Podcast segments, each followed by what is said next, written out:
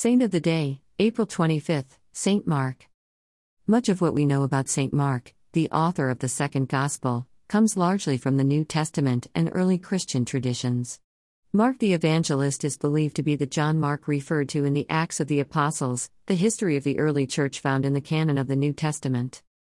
He was the son of Mary of Jerusalem, Acts 12:12, whose home became a meeting place for the apostles. He is also the cousin of Saint Barnabas, Colossians 4:10, a Levite and a Cypriot. Mark joined St. Paul and St. Barnabas on their first missionary journey to Antioch in 44 AD when the group reached Cyprus. Christian tradition holds that Mark left them and returned to Jerusalem, possibly because he was missing his home. Acts 13:13.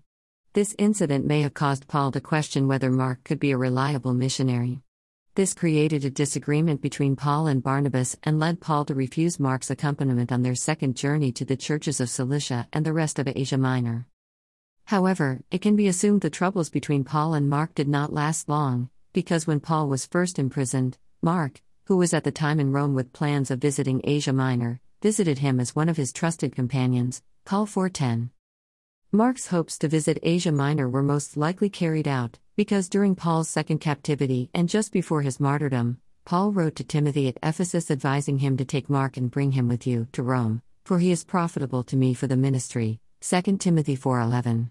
If Mark returned to Rome at this time, he was probably there when Paul was martyred. According to Christian tradition, Mark also held a close relationship with St. Peter, who referred to Mark as his son in his letter addressed to a number of churches in Asia Minor, 1 Peter 5:13. Clement of Alexandria, Irenaeus, and Papias all indicate that Mark was an interpreter for Peter.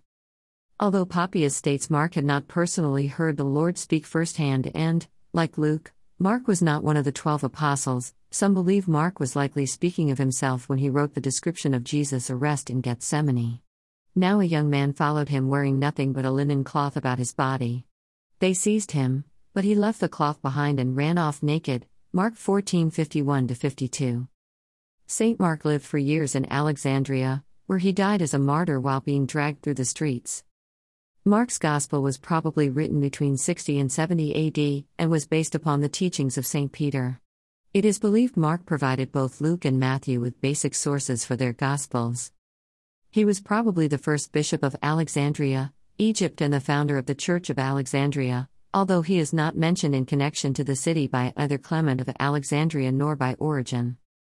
In 828, relics of St. Mark were stolen from Alexandria and taken to Venice, Italy. There they are enshrined in a beautiful cathedral dedicated to the saint. St. Mark's symbol is a winged lion. This is believed to be derived from his description of St. John the Baptist, as a voice of one crying out in the desert, Mark 1 3. The wings come from Ezekiel's vision of four winged creatures as the evangelists. He is often depicted as writing or holding his gospel. He is sometimes shown as a bishop on a throne or as a man helping Venetian sailors. Saint Mark is the patron saint of Venice. His feast day is celebrated on April 25th.